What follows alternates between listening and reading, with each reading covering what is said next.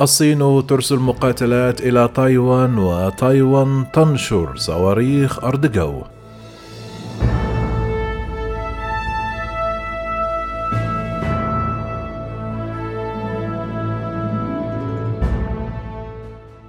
عبرت مقاتلات صينية خط الوسط لمضيق تايوان الحساس اليوم الجمعة فيما وصفته جزيرة تايوان بأنه استفزاز.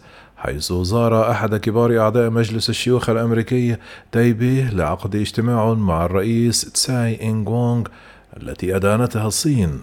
تدعي الصين أن تايوان الخاضعة للحكم الديمقراطي هي أراضيها الخاصة بها وصعدت من الضغط العسكري والسياسي لمحاولة إجبار الجزيرة على قبول الحكم الصيني. قالت وزارة الدفاع التايوانية أن الطائرات الصينية عبرت عمدا الخط الأوسط للمضيق في خطوة استفزازية أضرت بشكل خطير بالسلام والاستقرار الإقليميين. وقالت إن القوات الجوية التايوانية طردت بالقوة الطائرات الصينية كما نشرت صواريخ أرض جو لمراقبة الوضع. الخط الأوسط هو منطقة عازلة غير رسمية بين الصين وتايوان.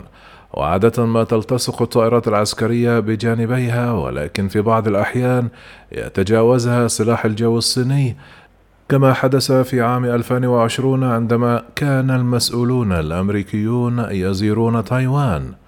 قال مصدر تايواني مطلع على الأمر لشبكة رويترز أن عدد من طائرات المقاتلات الصينية عبرت الخط الأوسط لمضيق تايوان يوم الجمعة في الجزء الشمالي من الممر المائي مضيفا أن الطائرات لم تدخل المجال الجوي التايواني. قال المصدر أنه من النادر أن تعبر الطائرات الصينية المنطقة العازلة غير الرسمية خاصة من شمال غرب تايوان. كما أفادت مصادر بأن تايوان أرسلت طائرات مقاتلة لإعتراض الطائرات الصينية.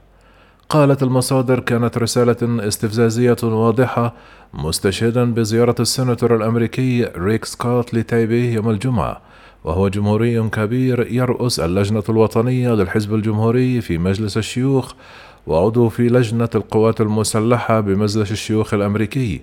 في وقت سابق يوم الجمعة قال الجيش الصيني أنه أجرى تدريبات مشتركة على الاستعداد القتالي ودوريات وتدريبات قتالية في البحر والمجال الجوي حول تايوان.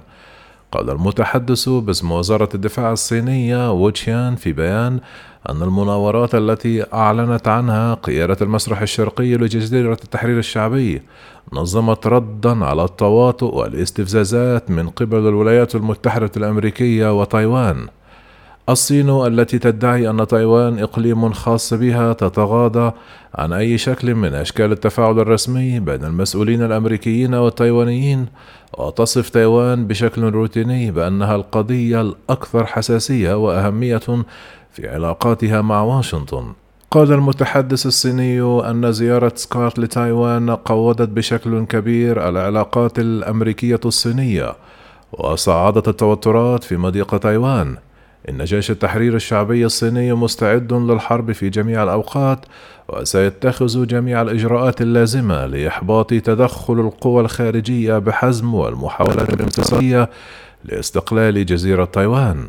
بعد لقائه مع رئيس تايوان تساي في تايبي يوم الجمعة قال سكوت للصحفيين أنه يعتقد أن العالم قد تغير في أعقاب الغزو الروسي لأوكرانيا.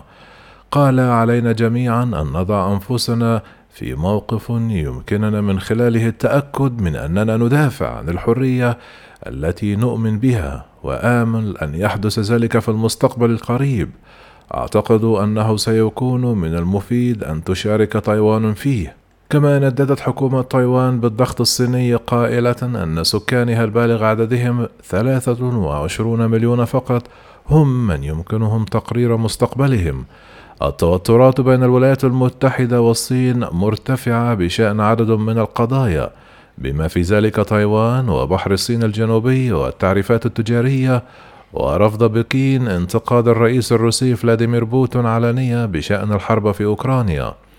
من المقرر أن يجتمع وزير الخارجية الأمريكي أنتوني بلينكين مع وزير الخارجية الصيني يوم السبت في اجتماع وزراء خارجية مجموعة العشرين في بالي.